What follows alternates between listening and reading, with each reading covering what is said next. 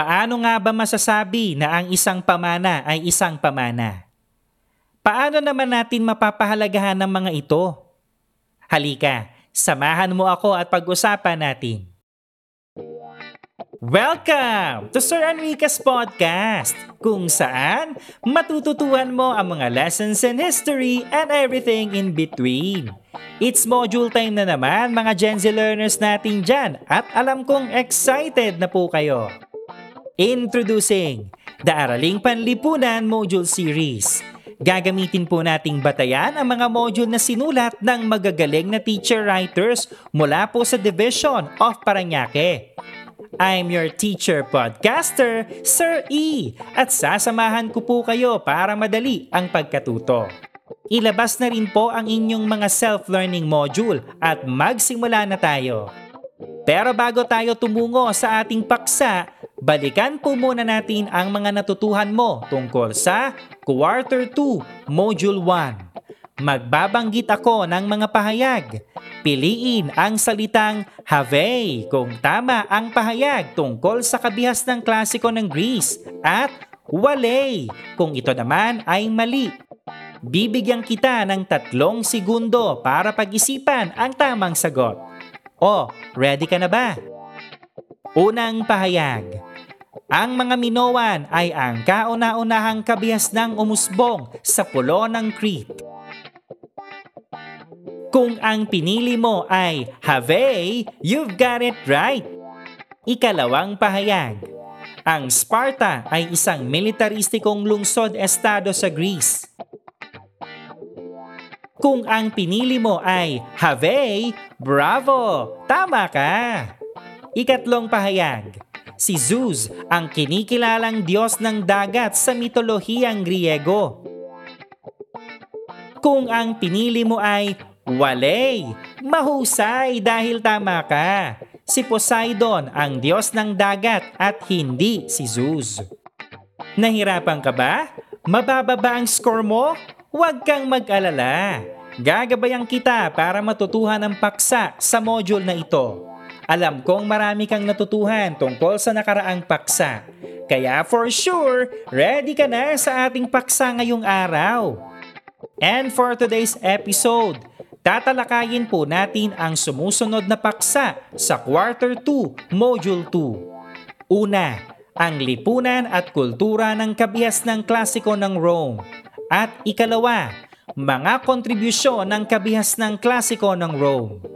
Ang paksang iyan ay nakapaloob sa sumusunod na Most Essential Learning Competency na ipaliliwanag ang kontribusyon ng kabihas ng Romano o MELCA. Simulan na natin ang talakayan. Gaya ng mga sinaunang kabihas na na tinalakay natin sa Quarter 1, ang kabihas ng klasiko ng Rome ay nag-iwan din ng mga pamana sa sangkatauhan Nagpapakita ang mga ito ng kadakilaan, kahusayan at talento ng mga Romano sa iba't ibang larangan.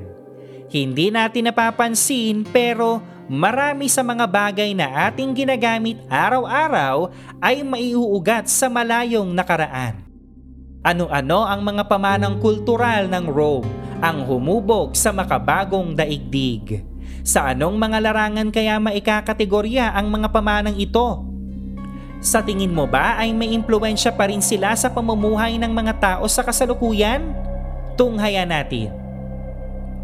Ang pangunahing kabisera at pinakamaunlad na lungsod ng imperyo ay ang Rome. Ito rin ang sentro ng pamahalaan, kabuhayan at kultura ng mga Romano. Matatagpuan sa Rome ang mga naglalakihang gusali, templo, stadium at mga tulay lahat ng daanan at kalsada sa buong imperyo na patungo sa lungsod ng Rome ay mahusay na ginawa para sa mabilis na paglalakbay ng hukbong sandatahan ng Rome at pati na rin ng mga mangangalakal. Isama pa rito ang libu-libong turista na nagnanais magtungo sa nasabing lungsod. Dahil dito, pinatotohanan ang pahayag na all roads lead to Rome. Sistematiko lahat ng bagay sa Rome sa panahon ng Pax Romana. Ang mga pamilihan ay malilinis at puno ng iba't ibang produktong nagmula sa maraming lugar. Nababantayan din ang lungsod dahil sa pulisya at mga bumbero. Isa sa mga mahahalagang bagay na naipatayo sa Rome ay ang aqueduct na nagsisilbing daanan ng tubig mula sa mga ilog patungo sa lungsod. Dahil dito, nagkaroon ang mga tao ng maiinom at mapagkukunan ng tubig para sa pang-araw-araw na pangangailangan. Napakaraming kontribusyon ng mga Romano ang nananatili pa rin ang impluensya hanggang sa kasalukuyan. Tinatawag na Greco-Roman culture ang kulturang nalinang ng mga Romano na mula sa pinaghalo-halong elemento ng mga kulturang Griego, Hellenistiko at Romano. Tinatawag ding kabihas ng klasikal ang kulturang Greco-Roman at itinuring na saligan o pundasyon ng kabihas ng kanluranin o Western Civilization. Sa larangan ng batas, makikita sa kasalukuyan ang mga impluensyang Greco-Roman sa sistema ng pamahalaan na republika. Sistema ng checks and balances sa mga sangay ng pamahalaan. Sistema ng batas batay sa civil law at mga prinsipyo sa batas alinsunod sa isinasaad ng 12 tables. Itinuturing ang kodigo ng mga batas ng Rome bilang pinakadakilang ambag ng mga Roman sa kasalukuyang kabihasnan. Mula sa 12 tables ng Republika, nagsagawa ng mga pagbabago sa batas ng mga Roman upang umayon ito sa sitwasyon at pangangailangan ng imperyo. Naitalaga ang mga jurisprudentes o mga dalubhasa sa batas upang mapaunlad ang nilalaman nito. Binigyang diin ang pagkakapantay-pantay ng lahat ng tao sa harap ng batas. Ang pagpaparusa sa isang tao ay batay sa kanyang nagawang pagkakamali at hindi dahil sa kanyang mga paniniwala. Sa panahong ito, walang sino man ang maaaring piliti na magsalita laban sa kanyang sarili ang mga Romano ang kauna-unahang nagpatupad ng prinsipyo na ang isang tao ay mananatiling inosente hanggat hindi ito napapatunayang nagkasala. Ang lahat ng batas ay ipinapatupad sa lahat ng nasasakupan ng imperyo. Ang mga aristokratiko ang bumubuo sa pinakamataas na pangkat sa lipunan sa loob ng imperyo. Binubuo ito ng emperador at ng kanyang pamilya, mga senador at iba pang opisyal. Kabilang din dito ang mga mayayamang pamilya sa lungsod ng Rome. Ang sumunod na pangkat ay ang mga tao na nasa paggawa tulad ng mga mangangalakal, may-ari ng tindahan, negosyante at manggagawa. Nasa pinakamababang pangkat naman ang mga taong walang hanap buhay at mga alipin. Ang pamilya ang pinakamahalagang unit sa Imperyong Romano ang ama ay tumatayong pinuno ng bawat pamilya. Siya ang nangangalaga sa lahat ng miyembro at may kontrol sa pagmamayari ng pamilya. Sa panahong ito, mas binigyan ng halaga ang mga anak na lalaki kaysa sa babae sapagkat sila lamang ang maaaring maging mamamayan ng Rome. Sa panahon ng Republika, ang Rome ay isang maunlad at masiglang syudad Nasa pinakasentro ng syudad ang Forum, ang pampublikong parke at ang kinalalagyan ng pinakamahalagang gusali ng pamahalaan at mga templo. Nakapagitna sa dalawang burol ang Forum, ang Palatine kung saan maraming pinakamayayamang mamamayan ang naninirahan at ang Capitoline kung saan matatagpuan ang pinakamagagarang templo. Dahil sa lokasyon nito, ang mga pinuno ng syudad ay kadalasang makikitang nakikisalamuha sa mga tao na nasa forum. Ang Senado ay nagpupulong sa forum at ang pinakamahalaga at pinakamalalaking talumpati at pahayag ay madalas dito isinasagawa. Subalit, ang forum ay hindi lamang isang sentrong pampolitika, kundi ito ay lugar din para sa pamimili at chismisan punong-puno ang magkabilang gilid ng forum ng iba't ibang tindahan na naglalako ng kung ano-anong bagay at dito rin isinasagawa ang malalaking pampublikong selebrasyon. Walang duda, ang forum ang pinakaabalang bahagi ng syudad. Sa kabila ng pagiging isang abalang syudad, ipinagmamalaki pa rin ng mga Romano ang kanilang pinagmulan bilang mga magsasaka.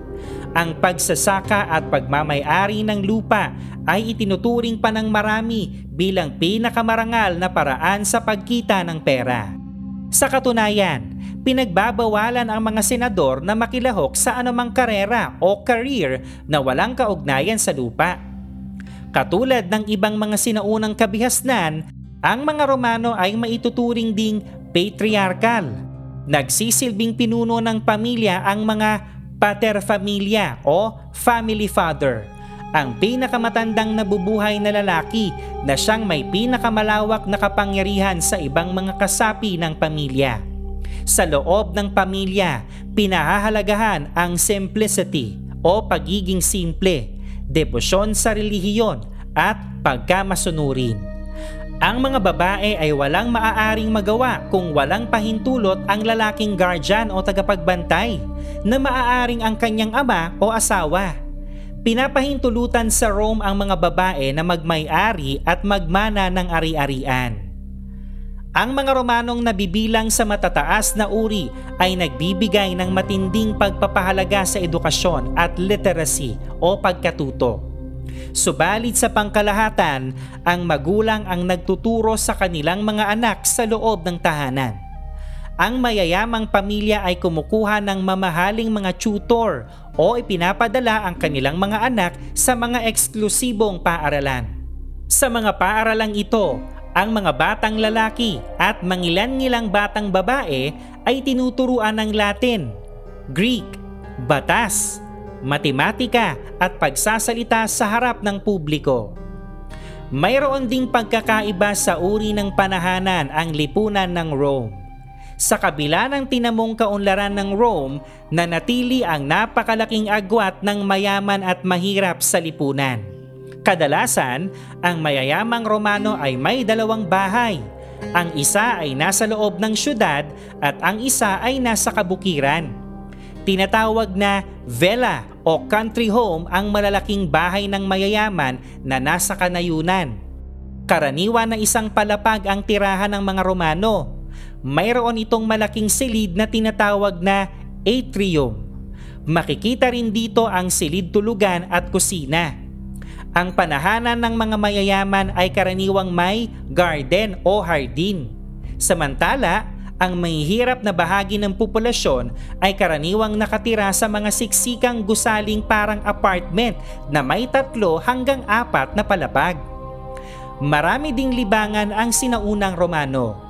Upang mapigilan ang mahihirap na magrebelde bunga ng napakasama nilang kondisyon, pinagkakalooban sila ng libreng pagkain at public entertainment sa loob ng Colosseum.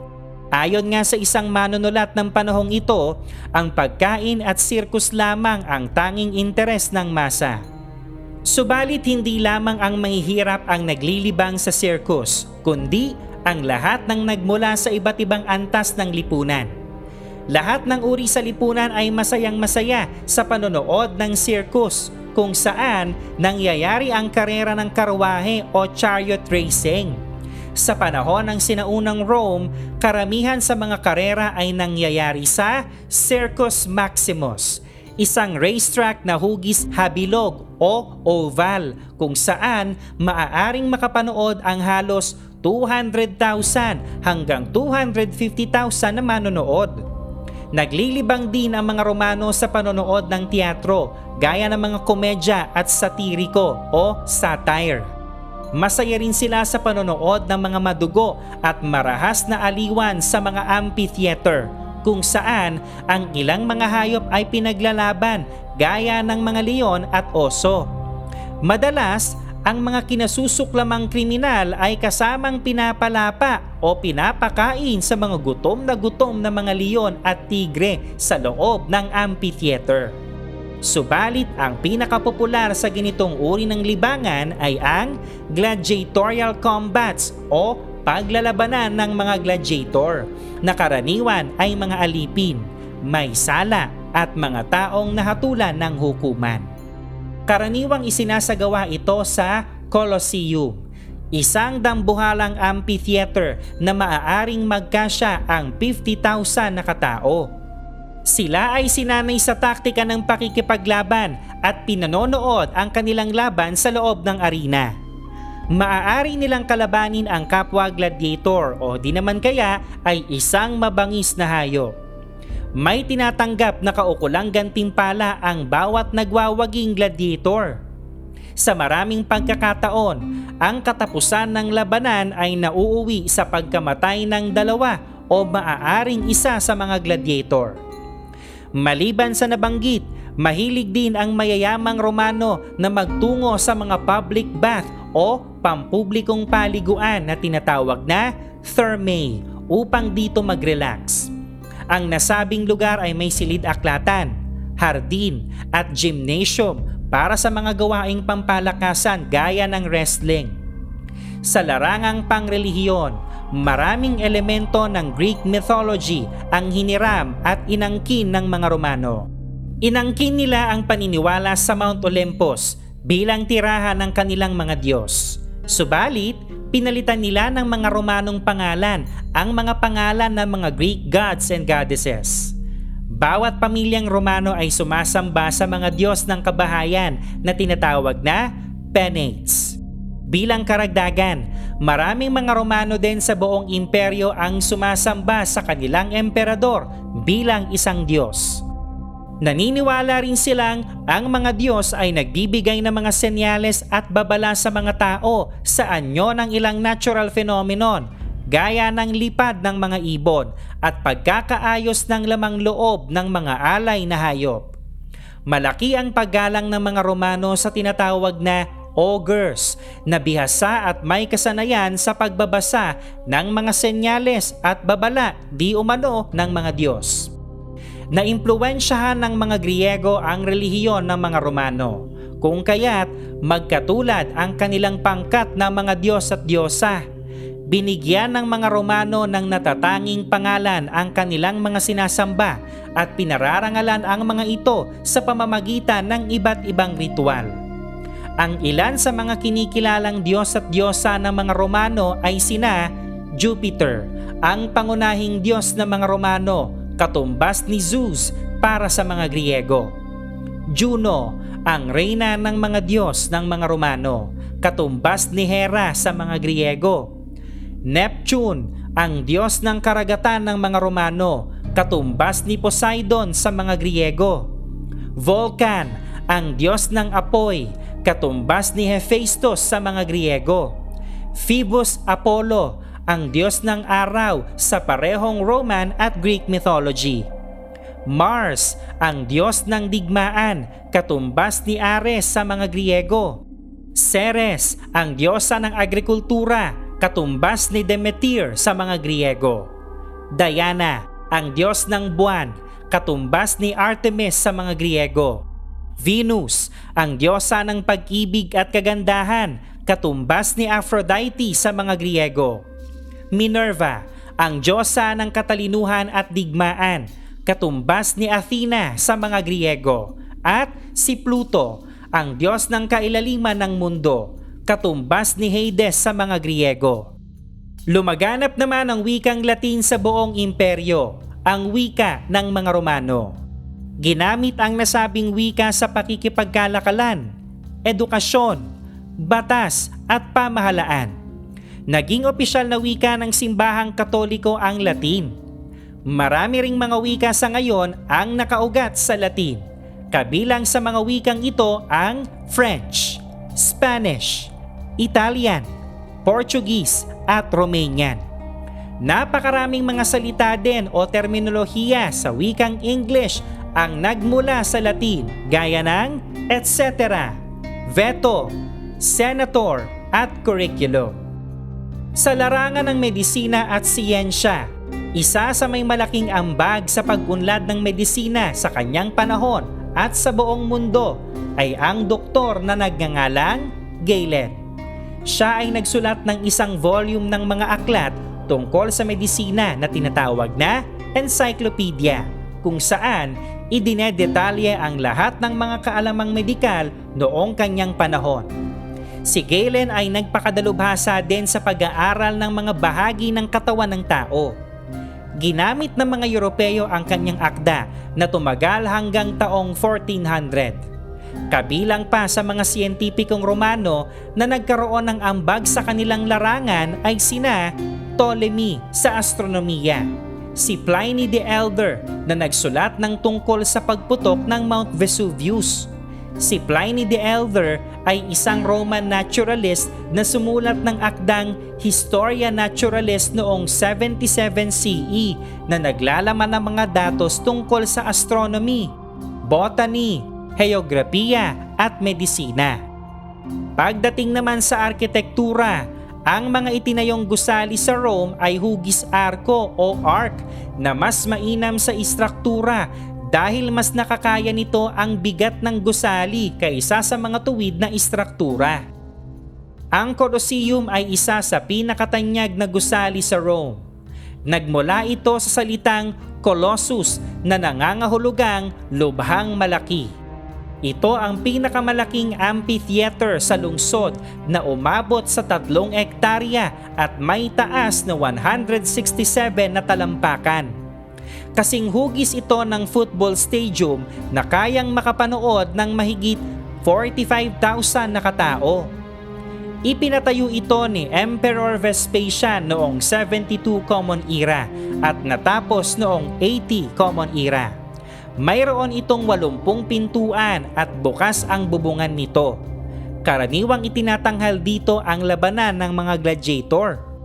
Ang mga mayayamang Romano ay nakaupo sa mababang bahagi ng Colosseum, samantalang nasa itaas na bahagi naman ang mga mahihirap na nais manood ng palabas. Kumpara sa mga Griego na higit na pinaboran ang simplicity and elegance, ang arkitektura ng Rome ay itinuturing namang mighty and grand. Kitang-kita ang kahusayan ng kontribusyon ng mga Romano sa larangan ng engineering o inhenyeriya. Pawang may praktikal na gamit ang paggamit ng mga Romano sa engineering. Lumikha sila ng mahuhusay na mga lansangan, tulay, daungan at aqueduct o mga parang tulay na mga batong estruktura na nagdadala ng tubig mula sa mga burol patungo sa mga syudad. Sa larangan ng panitikan, maraming mga akda ng mga makata ang hanggang ngayon ay patuloy na pinag-aaralan. Nangunguna sa kanila si Virgil na sumulat ng epikong Aeneid. Siya ay tinagurian bilang pinakadakilang makata na nabuhay sa panahon ni Augustus Caesar. Ang Aeneid ang pinakamahalagang akda ni Virgil na tumatalakay kay Aeneas, isang Trojan na nagtungo sa Italy upang manirahan. Nagmula sa kanyang angkan si Romulus na siyang nagtatag ng Rome. Nakilala rin si Horace na sumulat ng mga tula ng papuri sa Rome. Mga naiambag ni Julius Caesar at naiibang mga satires o satiriko. Si Cicero naman ang pinakatanyag na manunulat ng mga Latin prose. Ang kanyang mga binigkas at isinulat ay karaniwang tumatalakay sa politika at pag-uugali ng mga tao. Sa pagsulat ng kasaysayan ay naging tanyag naman sina Livy at Tacitus na parehong sumulat ng kasaysayan ng Rome. Ang dalawang daang taon ng Pax Romana ay nagdulot ng kapayapaan at kasaganahan sa buong Imperyong Roman. Sa mga panahon ding ito, umusbong ang isang relihiyon na nang lumaon ay naging pangunahing pananampalataya ng mga Romano. Ang relihiyong ito ay may malaking papel na ginampanan hindi lamang sa panahon ng katanyagan ng Rome, kung hindi sa panahon ng pagbagsak ng nasabi ding imperyo. Ito ay walang iba kung hindi ang relihiyong Kristyanismo. At yan ang ating aralin sa araw na ito. Alam kong marami ka nang natutuhan. Kaya para mapagtibay ang iyong pangunawa sa ating paksa, sagutan naman natin ang gawaing ito. Magbabanggit ako ng mga pahayag. Piliin ang letrang A kung ito ay naglalarawan sa aqueduct. Letter B kung Colosseum. Letter C kung kalsada. Letter D kung Circus Maximus. At letter E kung si Virgil. Bibigyan kita ng tatlong segundo para piliin ang letra ng tamang sagot. O, ready ka na ba? Unang bilang. Nakita ang pagiging sistematiko ng Rome sa pagkakaroon nito sa kanilang lungsod. Kung ang pinili mo ay letrang C o kalsada, tama ang sagot mo. Ikalawang bilang. Ito ang pinakamalaking amphitheater sa Rome. Kung ang pinili mo ay letrang B o Colosseum, tama ka dyan. Huling bilang. Ito ang nagsilbing daanan ng tubig mula sa mga ilog patungo sa lungsod. Kung ang sagot mo ay letrang A o aqueduct, you've got it right. Pagyamanin pa natin ang iyong mga natutuhan sa pamamagitan naman ng gawaing ito. Magbabanggit ako ng mga pahayag patungkol sa kontribusyon ng kabihas ng klasiko ng Rome. Tukuyin kung sa anong aspekto na bibilang ang nasabing pahayag. Bibigyan kita ng tatlong segundo para pag-isipan ang tamang sagot. O, ready ka na ba? Unang pahayag. Ang mga itinayong gusali sa Rome ay hugis arko o arc na mas mainam sa istruktura dahil mas nakakaya nito ang bigat ng gusali kaysa sa mga tuwid na istruktura. Kung ang sagot mo ay arkitektura, tama ang sagot mo. Ikalawang pahayag.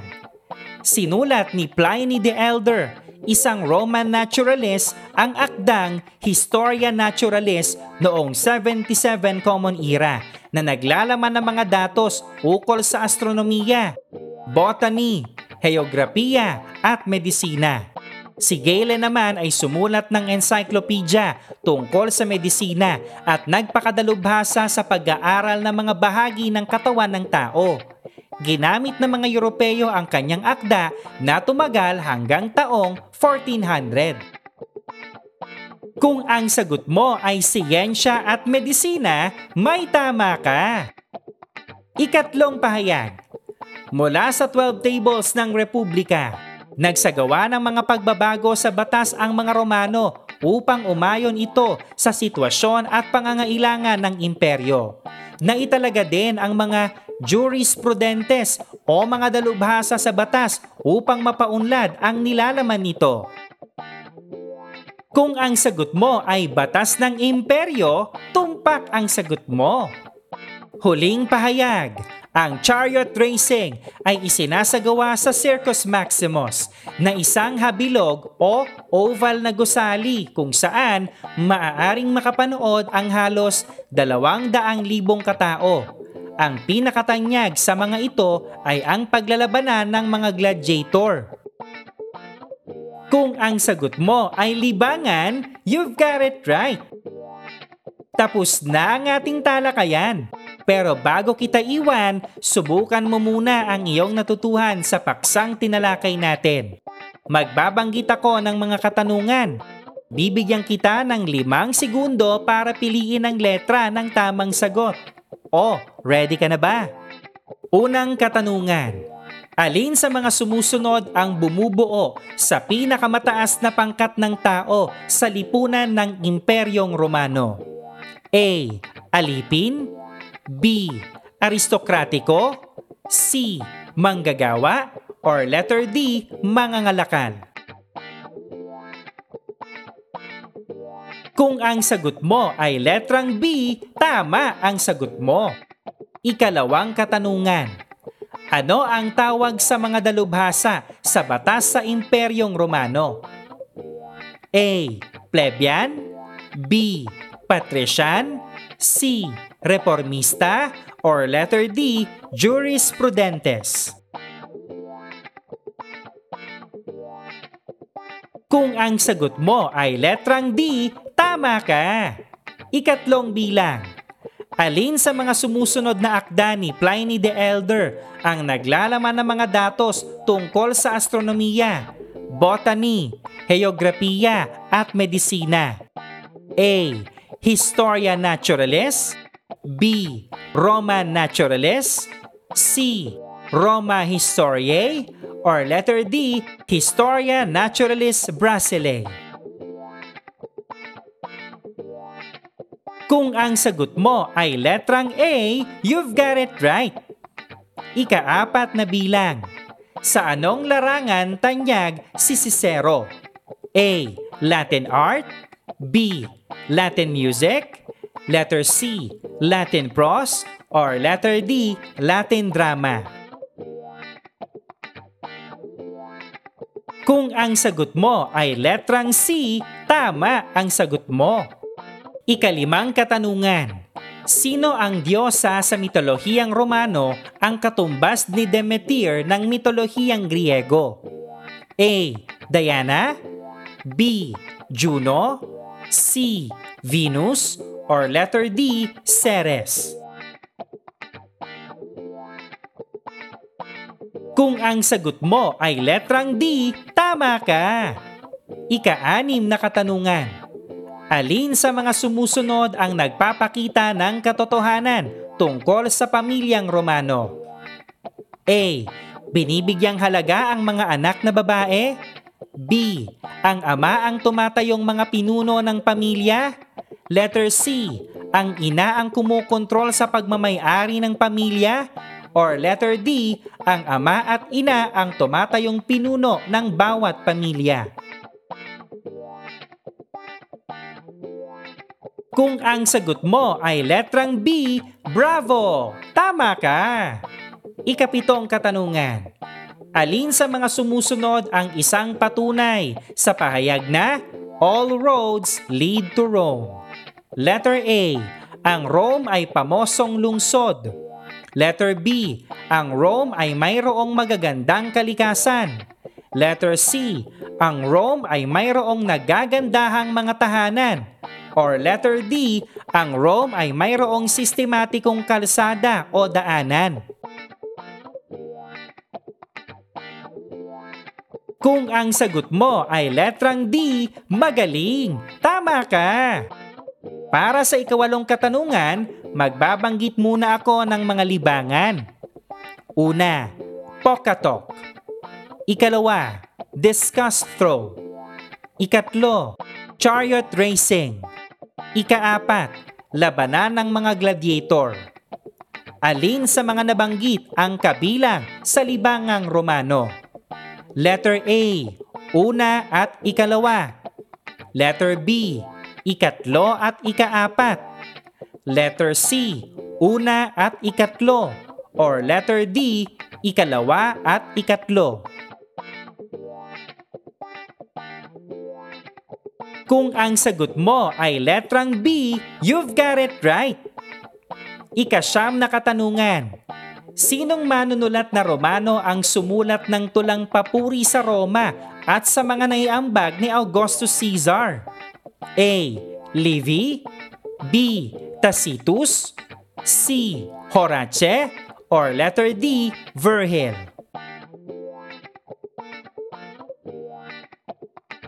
Kung ang sagot mo ay letrang C, tama ang sagot mo. Huling bilang.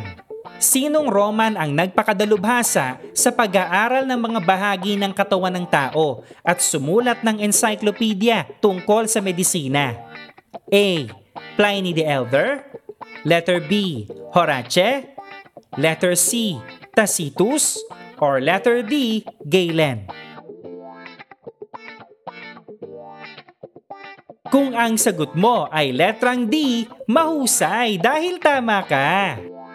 Naka-perfect 10 points ka ba? Kung hindi, okay lang yan. Tandaan na hindi masusukat ang talino sa score lang. Basta't sinubukan mo at may natutuhan ka sa lesson, ikaw ang winner. Pero mas winner ka kung isa sa isip mo na ang mga pamanang tinalakay natin ay matagal nang iniimpluwensyahan ang pamumuhay ng mga tao sa maraming paraan. Hindi tayo nabubuhay para sa sarili lamang. Marami tayong natatamasa ngayon na hindi mo alam ay pinaghirapan pala ng iba kaya mapahahalagahan mo ang mga pamanang ito kung patuloy mo itong gagamitin ng tama. Pangangalagaan, ibabahagi at pagyayamanin para magamit ng mga susunod pang henerasyon. Basahin na rin po ang panuto at rubric sa paggawa ng Ancient Rome Interactive Vocabulary na nagpapakita ng mga natatanging kontribusyon ng kabihas ng Romano. Ipasa ang iyong vocabulary sa iyong guro ng Araling Panlipunan 8. Hanggang sa muli at maraming salamat po sa pakikinig mga Gen Z learners. Lesson mo bukas ngayon ang podcast. I'm your teacher podcaster, Sir E. See you next time sa isa na namang episode ng Araling Panlipunan Module Series. Bye!